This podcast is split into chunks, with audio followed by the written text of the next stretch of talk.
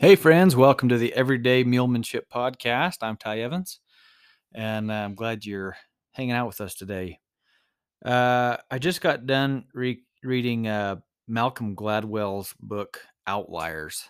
And if you've never read it, I recommend it. It's very interesting, it gets you thinking. It's pretty cool. There's some cool stuff in there uh, about the 10,000 hour rule and and it kind of talks about success and uh, where it comes from and and kind of challenges our traditional views of success and um, right at the beginning it talks about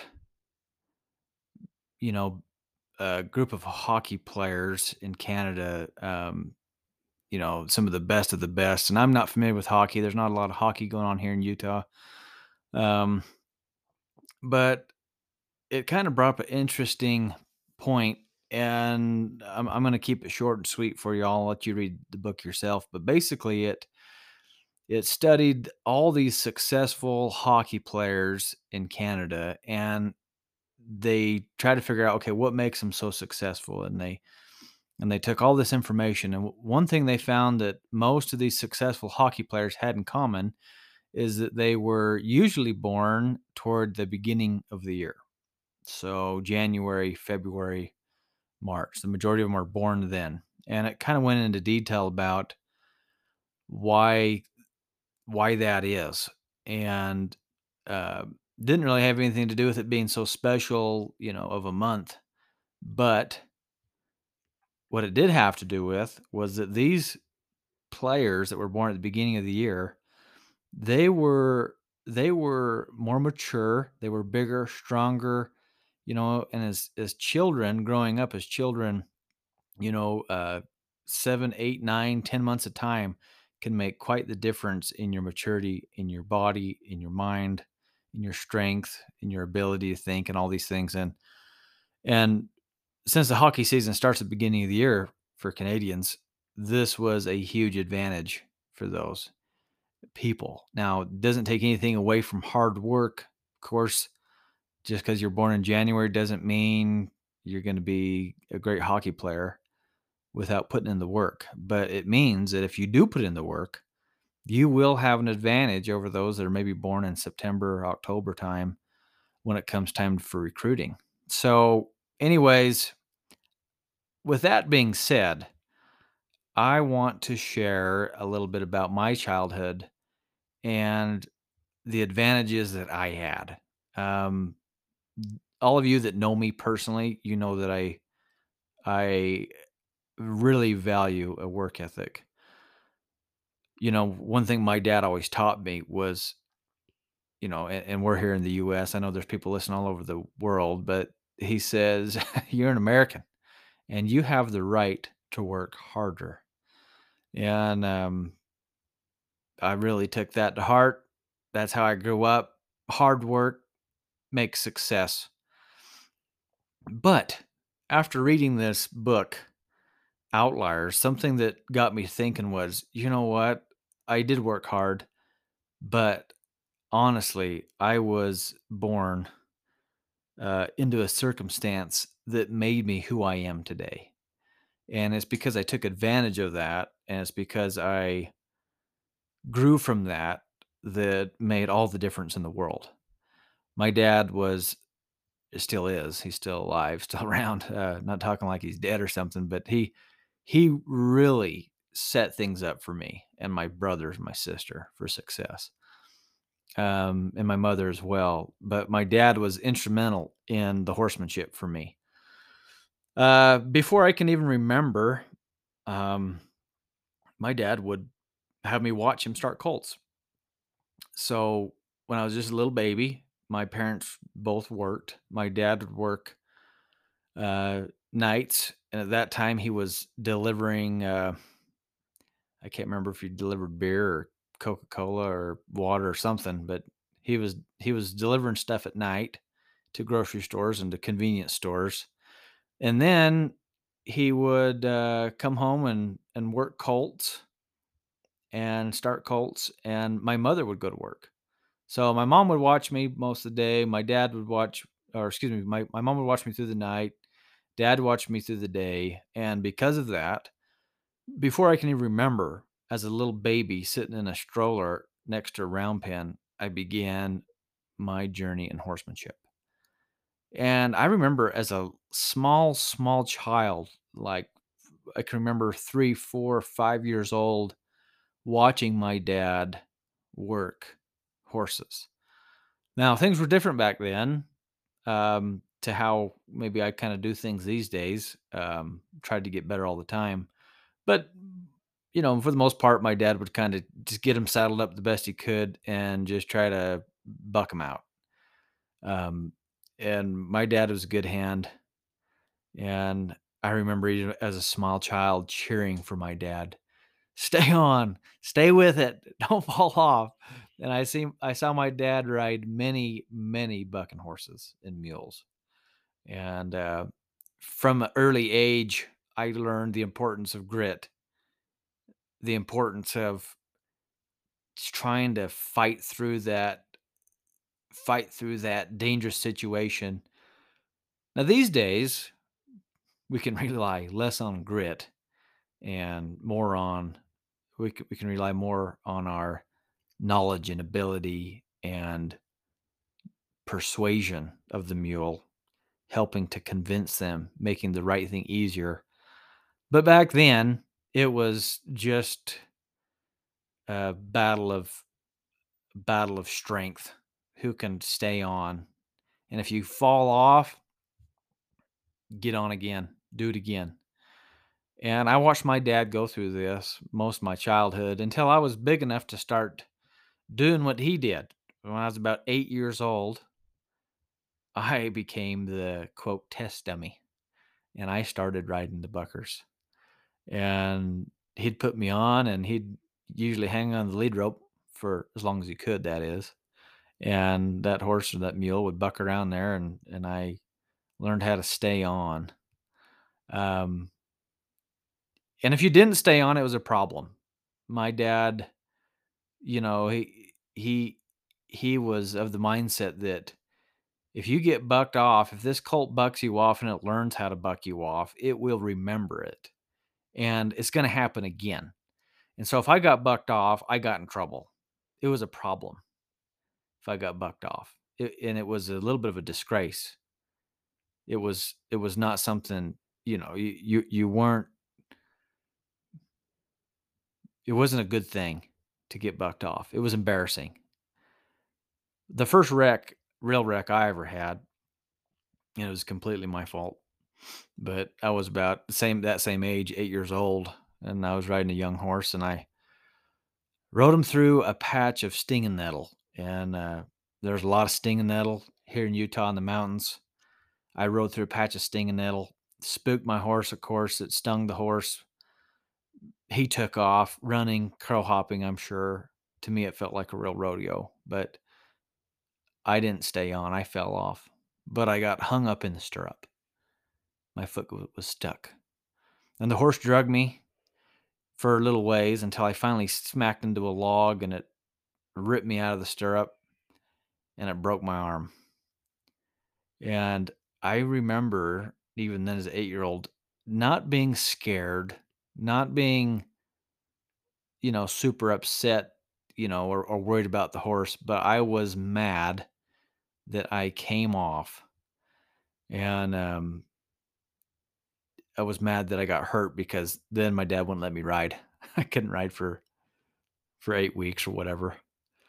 And it, it made me just want to stay on everything. I didn't want to fall off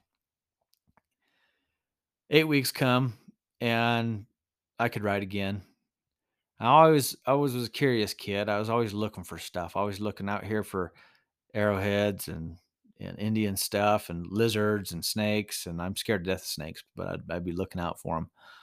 But uh, I remember first ride back after I broke my arm. I'm looking for lizards and junk, and the horse jumps a little bit of a kind of a little bit of a drainage, you know, where the water runs off the mountain, makes a not quite a ravine, not quite a ditch, but a little drainage area. My horse jumped one of those. I fell right off. and my horse, uh, he just jumped. It didn't buck me off. I just fell right off. Uh, wasn't paying attention, and I, my horse continued to follow my dad. My dad at this point didn't know that I'd fallen off yet. So I was remember trying to sneak up to my horse. I was running behind the horse, trying to sneak up to it without not sneaking up to the horse, but sneaking up so my dad didn't notice that I fell off. I wanted to hurry get back on before my dad saw. And just as I was about to get up to the horse, he turned around and noticed. And oh boy, did I hear it for not paying attention. And from then on, I decided I'm going to pay attention when I ride. I'm going to be an active, engaged rider. I'm not going to just doodle along looking for lizards anymore. I still look for things, you know, but I pay attention.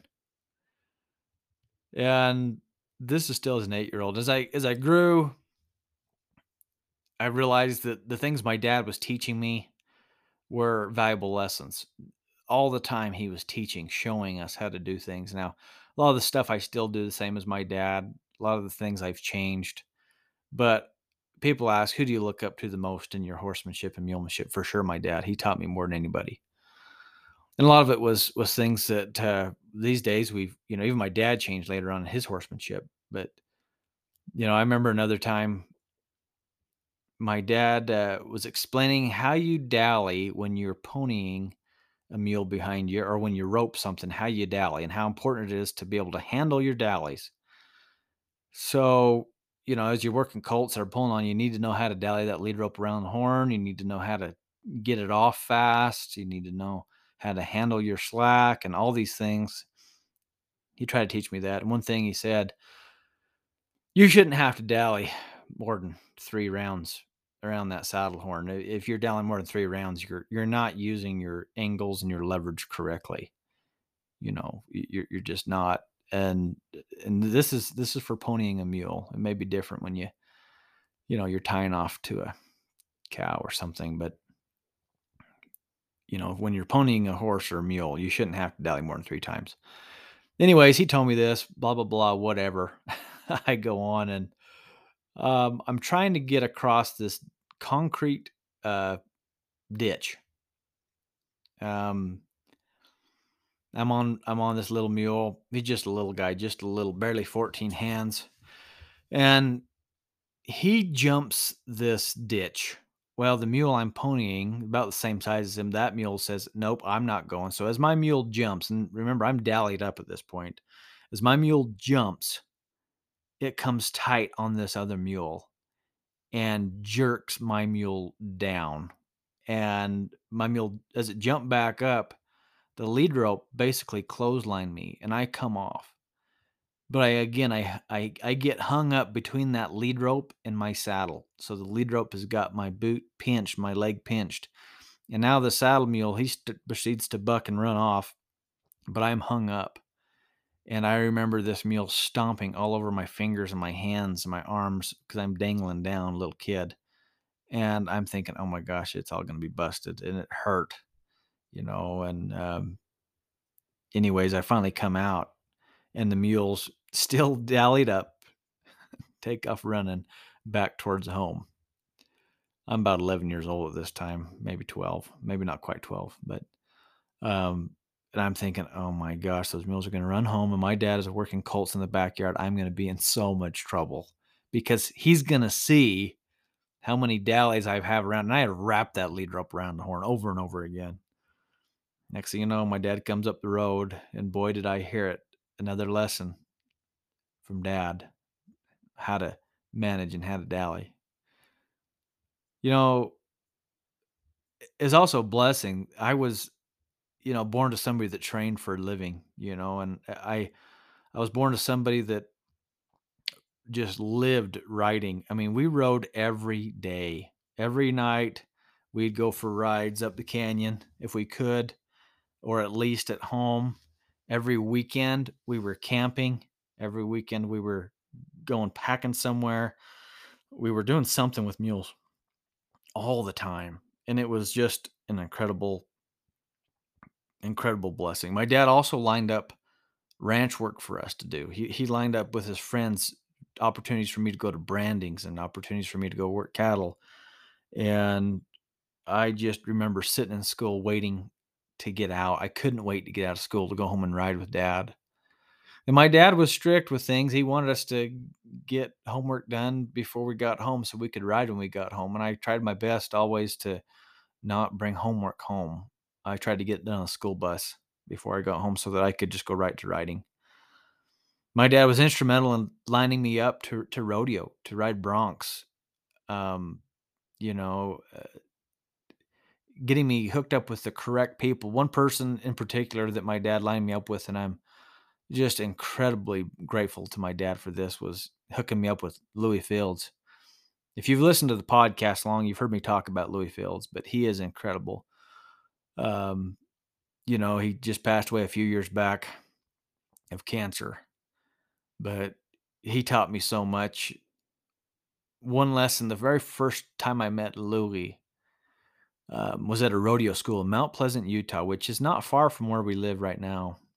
Um, and uh, I remember him setting up my bronc saddle, and he adjusted my binds on my saddle, and I didn't like how they felt. Well, and, and looking back now, I realize is because I didn't know how it's supposed to feel, and so I was used to riding pretty crappy and and not having correct adjustments, and he adjusted the binds on my saddle, and I didn't like it, and so I changed it and he came back the next day and he looked at my saddle and he said, Why did you change your binds? And I was thinking, How on earth did he even know? Like, how did he remember what hole the buckles were in?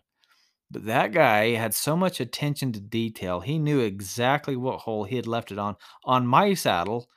And mind you, he was adjusting a dozen other saddles for other guys riding and stuff. But he knew where he left it. And that attention to detail just struck me that you pay attention to things, watch those things. And, you know, I got a million lessons to share about Louis, and you guys have heard a lot of them. But my dad is to blame for lining me up with these incredible people. So it is important. The circumstances that you're put in, the people that you get to be around, just the fact that you get to listen to a podcast like this about working with equine is is a factor in this whole situation because there's people in the world that will never be able to listen to this podcast or any others like it. They'll never be able to watch training DVDs or attend a clinic, but you get to. If you're listening to this right now, you get to. So this is part of it. Your opportunities come to you. It's just how you seize them. And I was so blessed to be born to somebody that give me so many opportunities. And with that being said, um, I want to introduce you all to the next generation of mulemanship. Uh, somebody that also is able to be born into this circumstance. And I hope that someday she'll be grateful for this, for the opportunity to be able to ride. But I want to introduce you to my daughter, Ellie Evans. Ellie, welcome to the show. Hi. you've uh, you've never been able to be on the podcast yet. You've asked me lots of times, huh?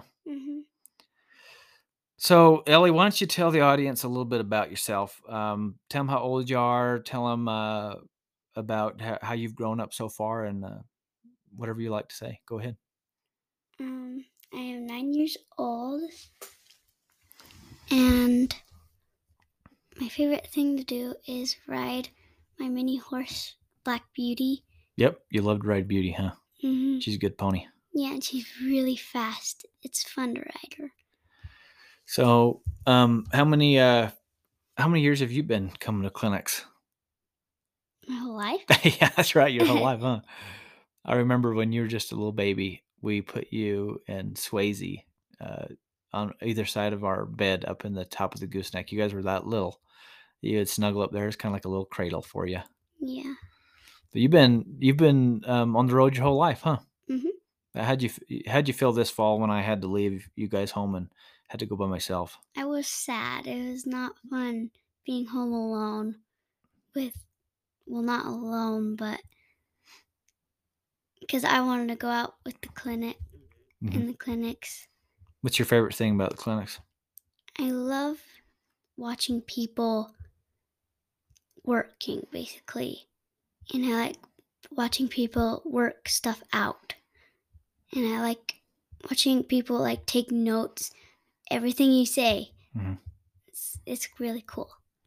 What kind of things do you uh, see people having a hard time with? Um, I don't know.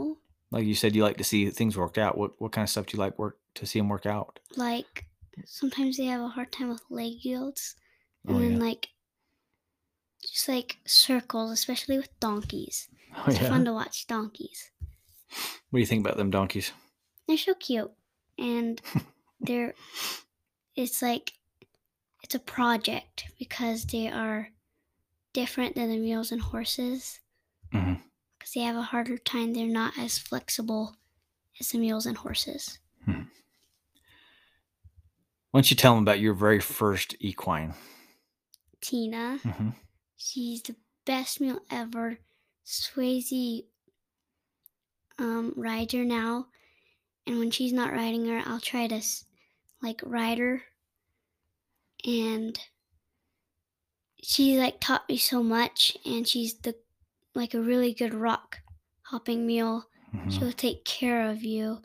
She's the best. So you've you've uh, been riding Tina since you can't even remember because I've I put you on Tina. She was the very first mule you ever rode. You were just a little baby. Um, Mhm. Like I think uh, the first time I put you on, you was like three months old, just little. You've seen the pictures of it, huh? hmm I had more hair on my head back then, huh? Yeah. now you have none. yeah, I know. Uh, so Tina was so good. Why was Tina such a good mule for kids? And and if so, these people listening, some of these people have kids, some of them have grandkids, and a lot of these people ask me all the time. You know, what does it take to make a good kid mule? What what does the mule need to know? Um, what kind of things they need to have going? What do you think? Um, you need to trust people Mhm. and say that you're gonna take care of them, and then you're now you're all those years you've been taking care of them. Now you say it's time for you to take care of the rider, Mhm. and then it they need to know like to go wherever the person is telling them to go, so no one gets frustrated. But the mules also need to teach you because Tina teaches you a lot. Like she'll eat, like that's all she does all day. she likes to have snacks, huh? yeah, She loves te- to have snacks. yeah, that teaches Swayze to like get after her, saying, like, she's saying that Tina, it's not time to eat, Mhm. or like, because Tina is teaching Swayze how to rock crawl right now, and it's helping Swayze have fun on mules a bunch. Yeah. What do you think uh, is the most frustrating thing about riding Tina? Her eating. The eating thing? Mm-hmm. And her having, she struggles having a lope because she's so fat. Yeah, and she's, a little lazy, huh? Yeah. So, but me and mommy tried to ride her every now and again, huh? Tin her up so we can Mhm. get keep her sharp for you. Yeah. Tell us about um. So, so Tina, that's who you rode when you was a baby, but then you took a little break from Tina, hmm um, and you got to work with something very special. Do you remember? I'm talking about? Chrome? No, not quite. Bud? No, Penelope. Oh, yeah. Do you remember Penelope? Yes. So it's getting to be a long time ago now, but Penelope was a, a cute little mini donkey, and she was just so sweet for you. Do you do you want to tell them about Penelope? hmm Um, she taught you how to stay on a mule hmm or a mini donkey because she would buck sometimes. hmm But she also taught me how to work mules. Like I would come out with a flag and I would ride her. I would come out and feed her. I wasn't happy when we came inside from the cold when we would um like come in. I didn't like it. hmm Yeah, you got used to get really mad at me. We was out there freezing our butts off, and you'd say, "I'd say, all right, it's time to go in," and you would just throw a fit, and you would just scream, and you did not want to leave Penelope. You wanted to play with her all day, no matter if you got frostbite. yeah. you went for a little bronc ride on Penelope though. Do you Mhm. remember? Do you remember that at all? Yes. I remember when she did three little hops and I came off and got a mouthful of dirt. We was in Wisconsin. Yeah, it was my very first time going to Wisconsin, and we was in Evansville, and uh, and I think it was uh, my buddy Joe, his uh, his little corgi. I think it was his. I can't remember, but I thought it was a border collie. and I think it was his corgi dog, uh, um, or somebody's dog.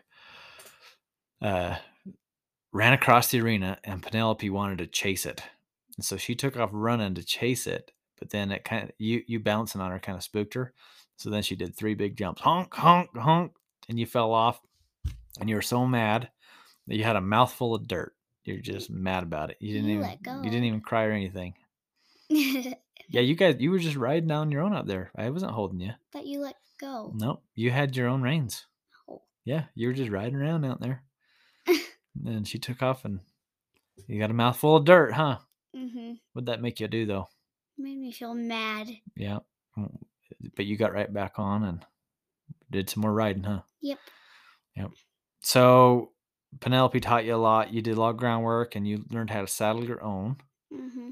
And this is when you was about four and uh, f- five, I think three, four, five years old in there, huh? You think so? So that was a lot of fun. Mm-hmm. Um, and then you went back to Tina and you rode her for a little while. Mm-hmm. And then your next one was Chrome. Yeah, so I could give Swayze Tina. Yeah, let's talk about Chrome a little bit. Chrome was I had so much trust in her. I could lope with no hands and she would make me feel safe. And and she was not the lovingest meal. That's the only and she would get sassy sometimes. That's the only thing I didn't like. And but everything else she was great trail rider. She was a bridle mule, so she was really good at telling you where to like letting us tell her where to go. And yeah, Yeah, she's a pretty cool mule, huh? she's so cool. So we're going to thank one of our sponsors real quick. When I come back, Elliot, we're going to talk about what you learn in the clinics and some suggestions for some of the other writers with the kids. Okay. Okay. Okay, friends, I got to tell you about Boyd Ranch Mule Days in sunny Wickenburg, Arizona. Coming up March 6th through the 12th, 2023. It's right around the corner, you guys. You got to join us for this. We got a clinic ourselves we're putting on March 6th through the 8th. Uh, also, my good buddy Chris Clark, an amazing Grand Canyon packer, um, he's doing a clinic there. And we did a podcast episode with him uh, a few episodes back. Uh, check it out. Chris Clark, him and his wife Marisa are just fantastic people. And he's doing a three day packing clinic out along the Hassayampa River. Hope I said that right, Scott. Um, and uh, it's a great time. You know, Scott Stewart, Lisa Taka, a whole bunch of other people. They do an incredible job putting this Mule Days on. Uh, there's trail rides every day, you guys. Short, long, ultra long, uh, dang good food, dinner, breakfast. Uh, this year they got some Nashville songwriters um, and amazing artists coming to entertain us. Uh, we have a good time dancing. My girls love to dance there. We have a great time. Just a, a wonderful experience. They got a mule ramble, they got a trail course, and all the proceeds from this Mule Days goes to benefit children's programs there at Boyd Ranch. Uh, a great opportunity to give back to the youth. Um, and we love the kids coming up. We want to continue this legacy. So we would love if you would come support Mule Days at Boyd Ranch. Um, for more information, go to boydranch.org. Look it up on social media, Boyd Ranch Mule Days. Uh, just come enjoy your time with us. We would love to see you there. So, a lot of times you see some other little kids come to clinics and you see some of the animals they're riding. And what what would you say is the biggest problem with these other kids' mules that you wish that could be fixed? What what things do you see that need some help with kid mules? Hmm, um, that like some of them are just slow and they need them like Tina can be Mhm. sometimes too slow and then you can get frustrated kicking and kicking Yeah. or they won't turn. Mhm. That's sometimes hard. That is annoying, huh? Mhm. Because most kids, it, there's there's a different um, progression that you guys go through. See, at very in very beginning, when you first start writing, you kind of want something nice and gentle and slow, and so you can kind of learn and learn how to move them around. But at some point, you want to go ride, huh? Mhm. And it's really annoying when they're slow and or or when they are dull and unresponsive and they don't want to get up and go. And then the kids get frustrated and they want to quit, huh? Mhm. That's that's annoying. Yeah. What else do you see um, in the clinics from these kids and stuff that, that you wish you could help them with? Well, like I wish I could tell him like because Tina says, "Oh, Swayze's not. I don't need a babysitter anymore. She's babysitting me now." Mm-hmm. Because Swayze will like, "I want to go hop rocks. I want to go lope." He like, "I thought I was supposed to babysit you." So you'll sometimes just get like, "I thought I was babysitting you," basically. Yeah. So you have been to 43 different states in your life. Did you know that? Yes. Been to 43 states. Um, what's your favorite? Here. Utah?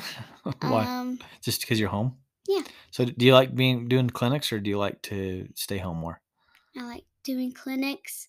Well, it depends on where it is going. I like Colorado and Virginia Mm-hmm.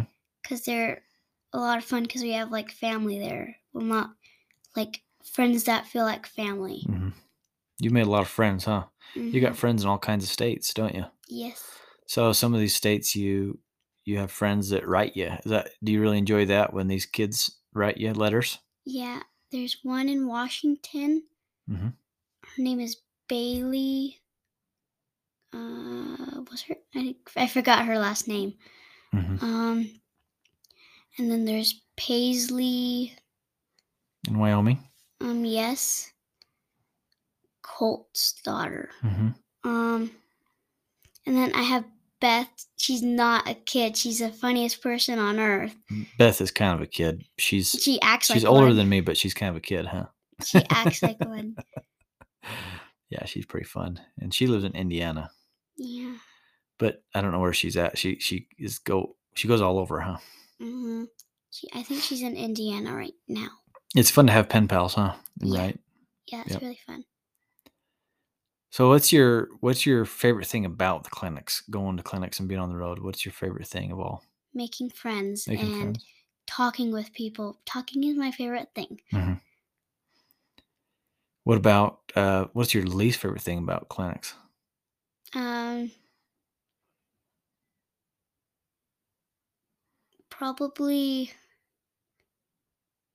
the things I already know in clinics when, like, if I'm um, participating in the clinics, I think it's boring because, like, doing center circles, because my mule already knows it. I'm like, I'm bored. I want to lope. I want to run. I'm Mhm. ready to go. It's kind of hard for you sometimes, huh? Because for all the people there, it's it's brand new clinic for them, and they they're there to learn. They want the whole class, huh? Yeah. But you already just did that class last week, and the week before, and the week before, and the year before, and the two years before. Huh. Yeah. So sometimes that's hard, but you have to remember we're there to help them, right? Yeah. So, what's a lot of people ask when I'm going, uh, what's life like for you and Swayze um, on the road? What what kind of things that you know? What's your schedule like? What, what kind of stuff do you guys do? So, let's talk about um, on a traveling day. How do you guys travel? Well, we watch we watch movies in the car all day long. In the truck. yeah, in the truck. And we e- we either color or we'll I'll just watch out the window listening to music or watching the TV hmm and it's fun cuz sometimes we get a day off school Yeah. and we're like, "All right, let's go on the truck all day every day so we don't have to do school." Um I think it's fun getting out because you're like, but like seeing all the Rockies and then you can see flat and then you can see like super rocky. It's so beautiful. Pretty cool country we live in, huh? Yeah. So, what's uh, what about our days off from clinics? What's what do you do on days off? So not clinic days and not travel days.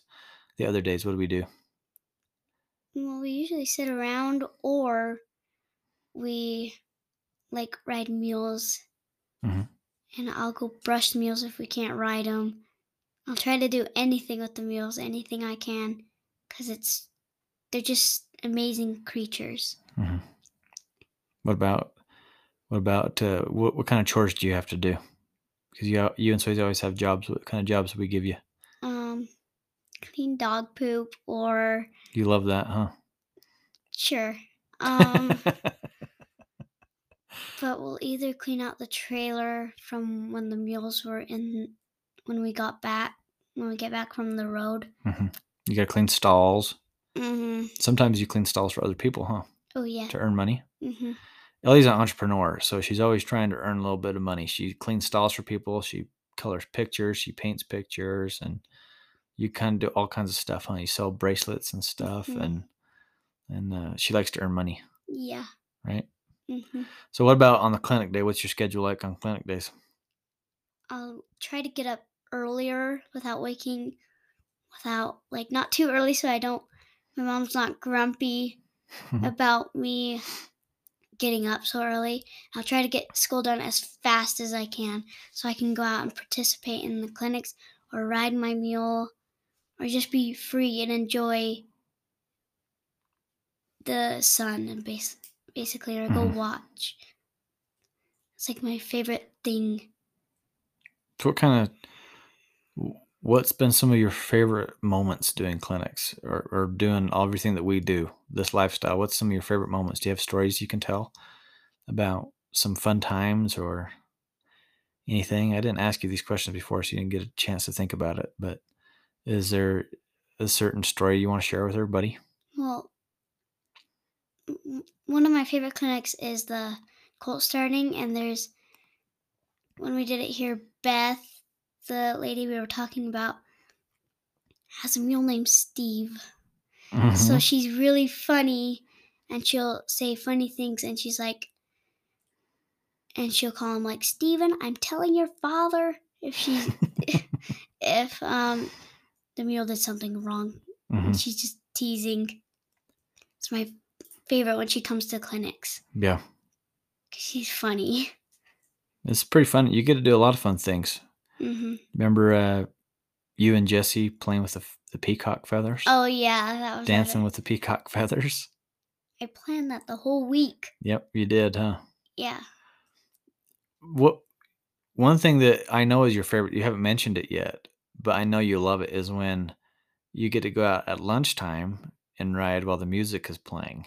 Yeah, it's my favorite, and I don't want anybody in the arena while I'm loping.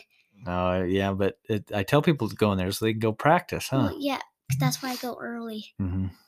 Because I want to lope without getting in the way with anybody. Yeah. You like to ride in the music, huh? Yeah, I want to do it all day, every day. This fall, there's a bunch of clinics I didn't have music because the sound systems that were there didn't let me have music. It was kind of lame. Well, I'm glad I wasn't there then. Yeah, but it's fun to ride in music, huh? hmm Music helps people, makes them feel more comfortable, huh? hmm They enjoy it and people talk more. When I play music, people always ask more questions. When I don't play music, people ask less questions. Because they'll see everybody move hmm around. Yep, it's kind of interesting, huh?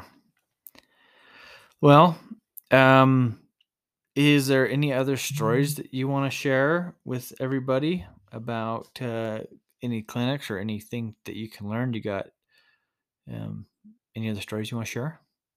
I don't really know. Yeah.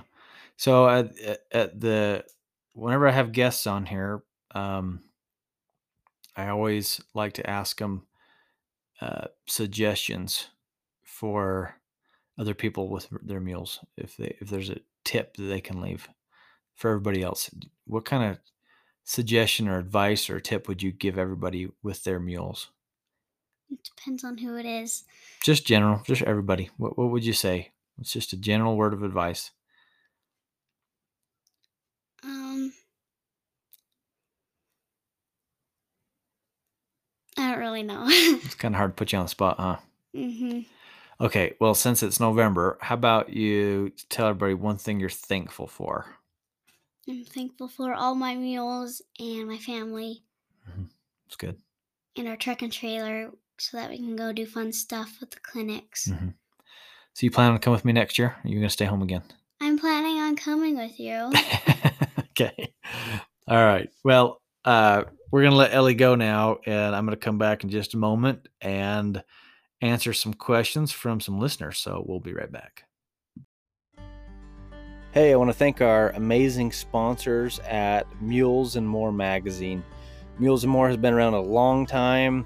It's a great magazine, and uh, shoot, I've been reading this magazine since I was just a little kid. I remember my dad subscribed to this when I was little, and I'd read it every month and loved it. And now uh, our good friend Corey Daniels has taken over as editor of this magazine the last few years, and she has done an amazing job.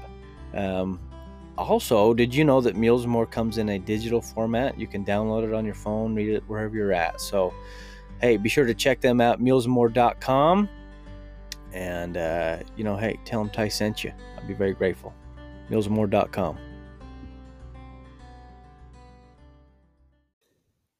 All right. Well, that was fun having Ellie on the podcast here for a little bit. She got a little shy for a second. That's okay. Um, she's a good kid, you know. She she just uh, eats, lives, and sleeps mules and horses, and loves everything about them. And and uh, she works really hard. Um, kind of what I started the show out with is, you know, you got to take the opportunities that come your way, and then you got to work hard and make them blossom. And I feel like Ellie is doing that. She really enjoys really enjoys that. You know, and everybody's a little different too. You know, my my second daughter Swayze, she enjoys riding, um, but at a different level that Ellie does. You know, Swayze um, has other interests. You know, she likes to sing and likes to dance and you know other other stuff, and that's just fine. You know, that's just fine. Um, us parents will do our best to set her up for some success in whatever she's interested in. So, anyways, uh, I'm glad we got Ellie on here, and and if you guys uh, enjoyed having her on, maybe uh, in a little while we can bring her on again, and I can take questions from y'all to ask her um, what you'd like to know. Because it's funny at the clinics, people like drill our kids with questions. you know, like at the usually have a Friday night potluck or you know just visiting, and and a lot of people are very interested in our kids and, and the lifestyle and you know rate you know how how they're doing and i really appreciate those of you that take the time to talk to our kids and you know um, we want our uh, kids to to be mature and be able to talk to adults and it's pretty cool that that you guys do that and you guys talk to them so and with that uh i'm going to get into some questions from listeners so the first question comes from nadine uh Shanae, I can never say her last name. Shanae, I think. My girl Moxie has a near side locking stifle. When traveling downhill, I feel her starting to get anxious. I move her front end over so we are sideways and stand for a bit, and then we tackle the downhill again, or I simply do a serpentine downhill. She often has difficulty backing up because the stifles are locked, but will backing small mounts on the flat also help to develop those back end muscles? Is that all I can do and just keep on keeping on? Or is there something else I can try? Good question, Nadine. Um, as for the the stifle deal, um, you know, building those hindquarter muscles, any backing up, whether it's a slight incline or even on the flat, will help build those muscles. Also, uh, all of our lateral work, you know, rolling the hinds builds that the hind quarter builds those muscles. Moving the front end, shifting the weight onto the hind quarter builds those muscles. Um, so it's all good for them. Uh, I would do a lot of roll the hinds, roll the front, and a lot of uh, backing up, and that'll be great for them, you know, as well as transition. So pretty much any movement you can do we'll we'll build that, but especially those ones I just highlighted. So thanks for those questions, Nadine. I appreciate them. Um, all right. Natalie Miller.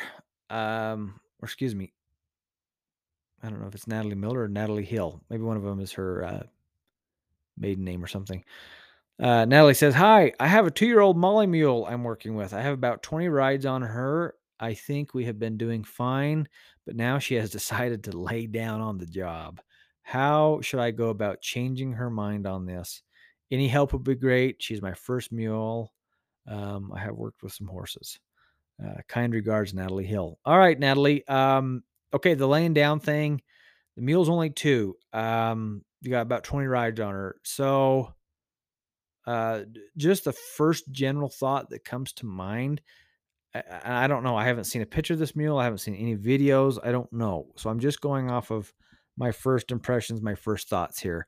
Is she's two and she's wanting to lay down on you a lot. Um, is she mature enough physically? Uh, this would be a question I would have for you, Natalie. Is this mule mature enough? Because uh, mules are funny, donkeys are funny. If if they are overloaded with weight, they will lay down. I have seen so many mules in the packing industry, especially that if they're overloaded a bit, these things just just lay down. They just lay down, quit. Um, on the other hand, let's just say everything is fine. She's she is mature enough. Um, you know, she can pack you and everything's just fine. Well, uh, you need to do a little bit more to catch it before she begins to lay down. The mules do so much to prepare to lay down. There's so many things to see. It may seem like it's fast and just out of the blue that they lay down, but I promise you it's not. They do something before they do it. You, you, you watch them start to take short steps. Listen for that tail. They always swish their tail before they want to lay down, it seems like. Um, they'll often put a little bend in their body. You'll feel one quarter go down, you know, um, they don't just just tip over sideways. So um, feel for those things. And when you feel that mule going to lay down, you might get busy with your legs and drive that mule and, and hustle it up a little bit. Also, be sure that, you know, as a two year old baby like that, hopefully your rides are pretty darn short. When I start my two year olds, my rides are real short. I prefer starting them at three these days just because I like to ride them a little bit more just due to my own scheduling. I don't have um, the ability to put a whole bunch of short rides on my mules these days. These days, I kind of get to work them a few days a week, um, eh, you know, because I'm rotating through so many mules these days and because the clinic schedule. So I like to ride them a bit more. So I wait till they're three. Um, and, you know, this way, um, they could they have a little bit more of endurance, a little bit more longevity to them. And so sometimes these two year olds they just plain get tired. These babies just get tired too. So keep your rides short and sweet would be my suggestion. But um, you know, if you can keep them shorter and and not have them, you know, uh, kind of quit on you like that, it it'd probably be pretty valuable. So thanks for the question, Natalie. Next question comes from Tracy Folly. Um, since the clinic in New Berlin, we have uh, we've been working on transitions. Rocky lopes uphill and calmly on the trail. In my 50 foot round pen, he trots fast and slows down just fine, but puts his head down and kicks when I ask him to lope. My vet checked him and physical uh, and physically uh, the mule's good. Tack issues have been eliminated. Does does he just hate uh, to be confined, really working hard to improve our relationship. All right, Tracy. Um, you know, anytime the mule has trouble going into that lope, I'm probably gonna magnify the trotting a little bit. I'm I'm gonna focus on that trot quite a lot. Um, I'm gonna work a lot on the the walk to trot transition, uh, particularly paying attention to the punctualness. There, I have noticed a direct correlation in mules that are not punctual going from the walk to the trot being the same mule that will have issues going from the trot to the lope, meaning maybe they want to kick out a little bit, maybe they want to buck, maybe they have a hard time picking up the lope or whatever. I've seen a direct correlation between those for sure. So I would say pay a little bit more attention to your walk to trot transition. Try to get that punctual and try to get it smooth. And uh, I, you know, I'd bet that the loping kind of takes care of itself from then on out. The other thing, you know, you mentioned the mule lopes out nice uh, on the trail. Um, and that's great. You know, on the trail, there's a lot of natural impulsion and natural drive. You know, they're they're made to move. They're made to travel. They like that pull. So, I would also encourage you to utilize that. If things are going pretty good out there, keep working on it and be more thorough. You know, riding out on the trail, you can really be punctual in your transitions because you can say, okay, when I get to that tree right there, I want to shift to the trot. Now, when I get to that tree right there, I want to shift to the lope. When I get to that tree right there, back down to the trot. That tree right there, back down to the walk. And you can you can really work on uh, being precise in your punctualness. And I, I would use that. You know, it, it's not a big deal. They don't need to lope in a 50 foot round pen. I mean, I know that's what you got at home and that's what you have to work on. Um, and, and you do need to get it good everywhere for sure. But if you got a decent um, impulsion out on the trail, go ahead and use that to your advantage, and uh, and then the other stuff will kind of fill in the gaps. I'm not saying to avoid doing it in the round pen. I mean, you should do it in the round pen. I'm just saying work on this stuff where the getting is good. And you guys have all heard me preach this a million times. Eh, anything you guys can do out on the trail, do it out there. It's so much better than doing it in a round pen or the arena. I want my mule the same everywhere I go, whether I'm in the arena, I'm in a feed yard, I'm in a cow pasture, I'm up on the mountain, I'm out on the desert, I'm down in the canyon, whatever. I want them consistent. Um, that's very important to me. But as you're working on these things, if you find a, an advantage, uh, use that advantage and do the best you can out there, and then it'll kind of bleed into the other parts. So, um, I would really work on that punctualness from that walk to trot transition, Tracy. Um, and then reward the lope. This is the other thing I would do um, is really reward that lope. So I would work getting the lope and then just leave them alone. Let them die all the way back down. A lot of times, it, it some of these animals, this is the correlation I'm talking about. If they're lazy, if they're not punctual, if they're not getting into that lope when you ask them to. It takes a little while. You push, push, push, push, push, push, push, and you finally get them in the lope. And you, you now you don't want to let them quit loping. You're like, oh, I finally got it. Let's keep going. Let's keep going. When really, that's the last thing you should be doing. You need to slow it down and uh, reward them for getting into the lope. When I'm working with my colts, I reward them. I mean, hundreds of times just for getting the lope transition. I'm not trying to hold it at all. Just get it, reward it over and over and over and over again. Eventually, they'll they'll know, hey, the quicker I can get in that lope, the quicker these guys leave me alone. And then that's the point where you can add in, okay, now let's go ahead and ask the mule to lope for a couple of strides. Thanks for the question there, Tracy. All right. Um, next question here is from Jackie uh, Jackie Derrick. Hi, Ty. We participated in a clinic in North Carolina in the spring of 2021. I have a going on nine year old uh, mule. Um, let's see. There's a lot of details here I don't need to know. Okay. Um, mules are new to us, and I've learned a lot. They require uh, patience and they think more than horses. Well, they're very similar, Jackie. We're going to talk about that mules aren't so different than horses, you guys. They're really not. Um, so she's had this mule for two and a half years. Um, Cash has learned he can use his neck and shoulders to escape and halter on a lead. He also is like driving a truck without power steering under saddle. He is not generally spooky, but is very alert. So we got into a sketchy situation last Tuesday where Cash bolted. I stopped him, dismounted, and he pulled away from me onto the road. Uh, could have been a nasty accident.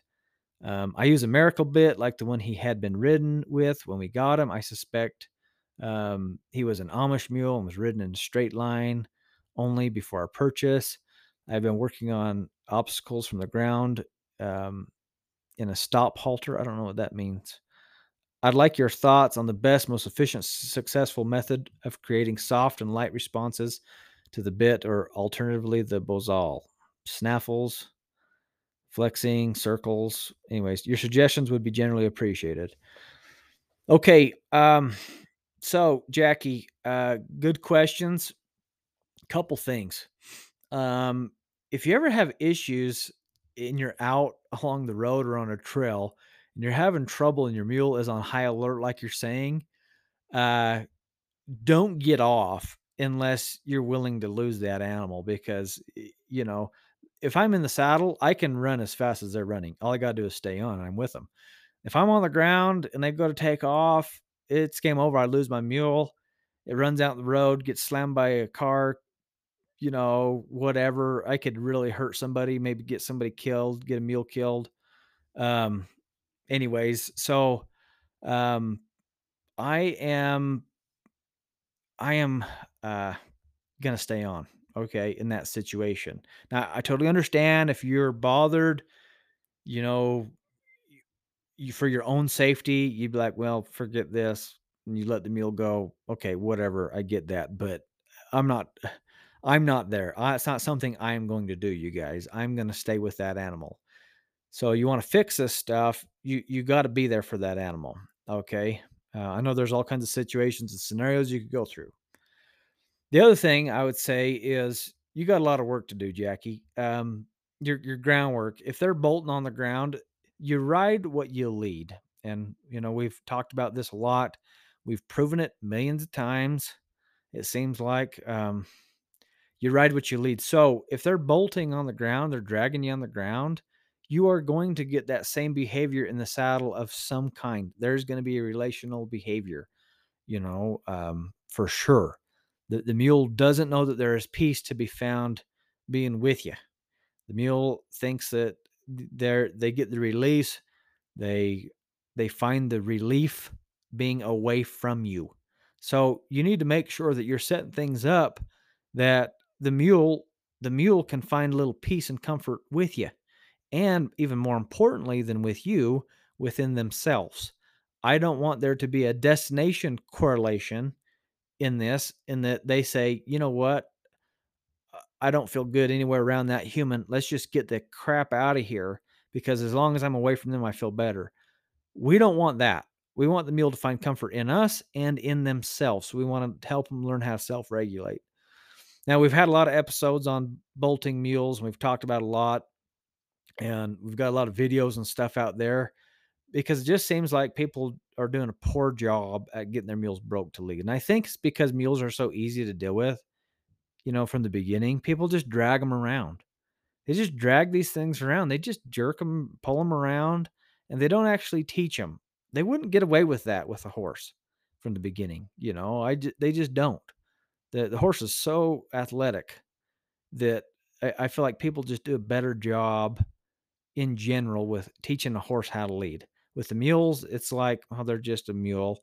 They drag the thing around, they get it dull, and then pretty soon the mule's dragging them around. So go back to your groundwork, Jackie. Um, go through the groundwork checklist. Be very thorough, and even more so, really teach that mule how to self regulate. You need to bring it up a little bit when you see the mule kind of getting up into that sympathetic nervous system. They're a little little bit of anxiety, a little worried, a little nervous. Bring it back down, relax, and let it come back down. And you can do this up and down you go. Um, really working on teaching that mule to find peace within itself. When you give that mule some soak time, so you take that mule up a little bit, you get it up into that sympathetic nervous system a little, you get them a little worried, a little dose of caution, a little dose of concern. And then you pause and you let them come back down from that and let them soak. Watch for the expression. So, fixing these mules that want to take off and bolt like this is is not so mechanical as it is mental. This is a huge mental block. The mule says, "I got to get out of here. I got to find comfort somewhere, and it ain't with you, human." So that's the thing. Now, you don't achieve the comfort with you with it being all loves and kisses and hugs and treats it's it's working with this mind it's working with this with this brain and knowing how to do that eh, and you got to push it a little bit. And then before you pop that cap off, you got to let it come back down. So it, it's just managing that. A, a, way I like to think about it is if you had a, a bottle of Coke and you have the cap barely on there, the cap is just, excuse me, uh, barely screw, screwed on, and you shake that Coke up and you you only shake up enough so that it doesn't pop that cap off and then you let it you let it come back down. So you, you that's how you'd kind of manage that anxiety level. Excuse me. And um it, it's kind of it's kind of like that w- with handling these animals and that anxiety and bringing it back down now i don't know what this stop halter is. Just a good a good rope halter is fine. You know, don't let people get into selling you on the gimmicky things. Um, rope halter's fine. Even a flat web halter is just fine. Whatever. Um, you don't need anything special. If you're putting leverage into your groundwork, you're trying to put a chain under there, or some people use a leather strap over the nose or whatever you're not operating off of feel. You're not getting that mule thinking. You're just operating off of some some leverage and some pain there. That and that's not the point of the groundwork. So make sure you're you're just using basic equipment. That's all you need. This is more about your maneuvers and getting that mind and getting that body than it is about tack. I don't know what a miracle bit is either. Um, but if I'm once I get this stuff sorted out on the ground, Jackie, I'm just working in the saddle um, with a snaffle bit. That's it. Don't put a don't put a hackamore on. You know, you don't want to hackamore if they're not operating good off of a snaffle bit. When I go from the snaffle bit to that hackamore, and when I talk about a hackamore, most of you listening know this by now. I'm talking about a traditional hackamore, which is a bozal, a hanger, and a mecate. Um, they need to graduate to that. So it would just be a snaffle bit. And I would do a ton of bending and rolling those hinds over, um, connecting that leading rein to that leading foot. All of these bolting mules, every one of them, whether it's on the ground, on the ground, or in the saddle, the they they don't understand that leading rein. They they don't they're not looking to that leading rein.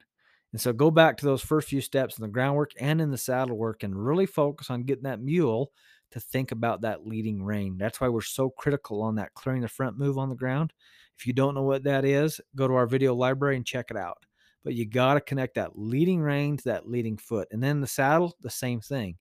Um, a common thing I see among bolters in the saddle is the people. The people are the common denominator. They they're not thinking about what foot they're trying to move. They're just pulling on a rein randomly. Like I can't stop my mule. Well, let me show you how to how you operate. Let me see how you operate your rein. I see them; they just pull randomly. There's no timing at all with the foot whatsoever. How do you think you can get a bolting mule, something that's putting that much force and energy into getting out and fling the scene, if you have no timing with the feet? That's why it is a it is a job for for professionals too, Jackie. So don't feel bad. You know, this bolting on the ground or in the saddle. This is a big job. It's a professional's job. Now you can do it. Anybody can do it. It's nothing special, but it does take some serious timing and you do have to be thoughtful for the animal. Make sure you're doing it for the animal, helping that animal out. If you if it becomes a fight, you versus the animal, you're not going to get anywhere. So Jackie, I'd go back to the beginning on that groundwork first. That's how you get them soft. That's how you get them light. Good question. All right. Um, let's see. Uh, what else we got here? Uh, this is a question from Lisa Taka, the wonderful Lisa Taka. Lisa is uh, one of our hosts. She hosts our clinics in Sedona, Arizona, which we still have openings for. It's a semi private clinic at her place. Um, and today is November 9th when I'm recording this, 2022. And um, and if you want to come to an awesome semi private clinic, beautiful riding there in Sedona. Arizona is just amazing in March. Um, working the roping steer, you know, we uh, the roping dummy, um, lots of arena work, trail riding, great place to hang out. It's just a one of my favorite clinics all year long. So she she hosts that. We still have room if you want to get in. Question for Mule Tip Tuesday. I watched the introducing the two rein for the first time video, and I noticed there wasn't as much space between the three eighths under the bridle and Riata's jaw as there is in just a hackamore. I was wondering how much space, how many fingers should should be below the jaw and your first wrap on the under bridle hackamore.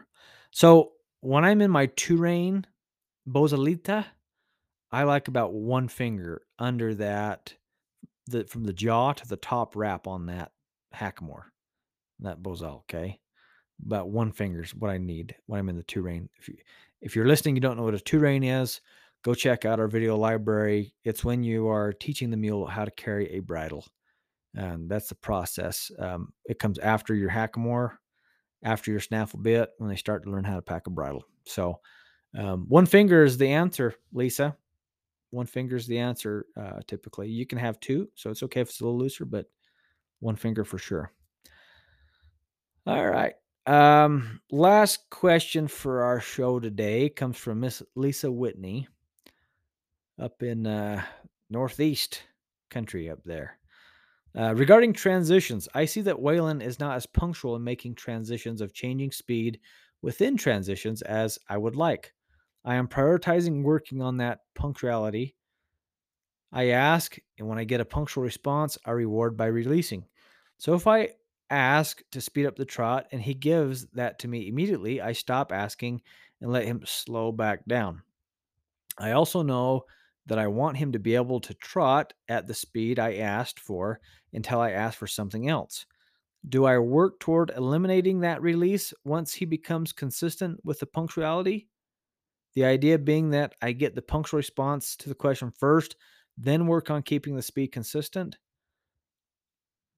Thanks as always, Lisa Whitney. All right, Lisa, excellent question. Yes, you got it.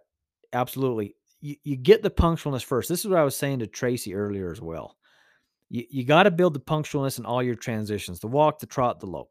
Okay, just get them punctual in that transition. And then you get the the uh, hurry up and slow down stuff going where you you hurry up the walk and you slow down the walk and you get those punctual.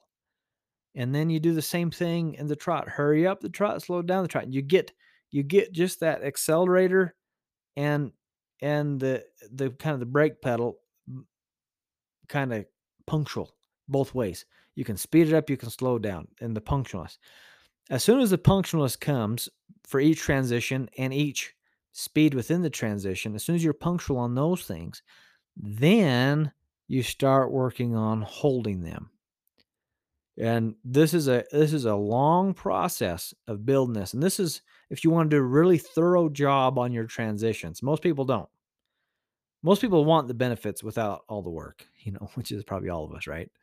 Um you want to reap the rewards without putting in the work the deal is if you put in this work you take that time on the punctualness it will work out for you i promise it'll it'll come together so nicely so yes you're right lisa get the punctualness first and then work on uh, holding that. Okay. All right. These are some great questions. If you guys ever have questions for our podcast, be sure to send me an email. My email address is ty at tsmules.com. If you guys would like information on our clinics, go to tsmules.com. There's uh, our 2023 clinic schedule is up there, and we are booking um, it seems like a sin to say it already, but uh, you know, Christmas is around the corner. And those of you that have been with us for years, you know what's coming. We got our 12 days of Christmas. So if you guys are planning to come to a clinic in 2023, uh, I'd recommend you get signed up before uh, we start that uh, 12 days of Christmas so that you can be entered in the drawings. We got some good stuff coming your way. Um, check out our articles on there the Mulemanship Masterclass. There's only three weeks left to get in on that. That is going to be incredible. If you want some help, you want to take your mulemanship to the next level. Horses and donkeys, welcome too. It's not just mules. Um, but if you guys want to uh, really be sincere about your learning, check out that masterclass. It's on my website as well. And um, if it's not too much to ask, I would love so much to hear from you what you think about this episode. Um, leave me some uh, comments uh, on this, uh, especially if you listen on Apple Podcasts. I'd love to hear these. I'd love to hear some comments uh, about Ellie that I could pass on to her um, so she knows that we appreciated her coming on the show, even though she was a little bit nervous to do so. Hey, till next time, God bless you, and we will see you down the road.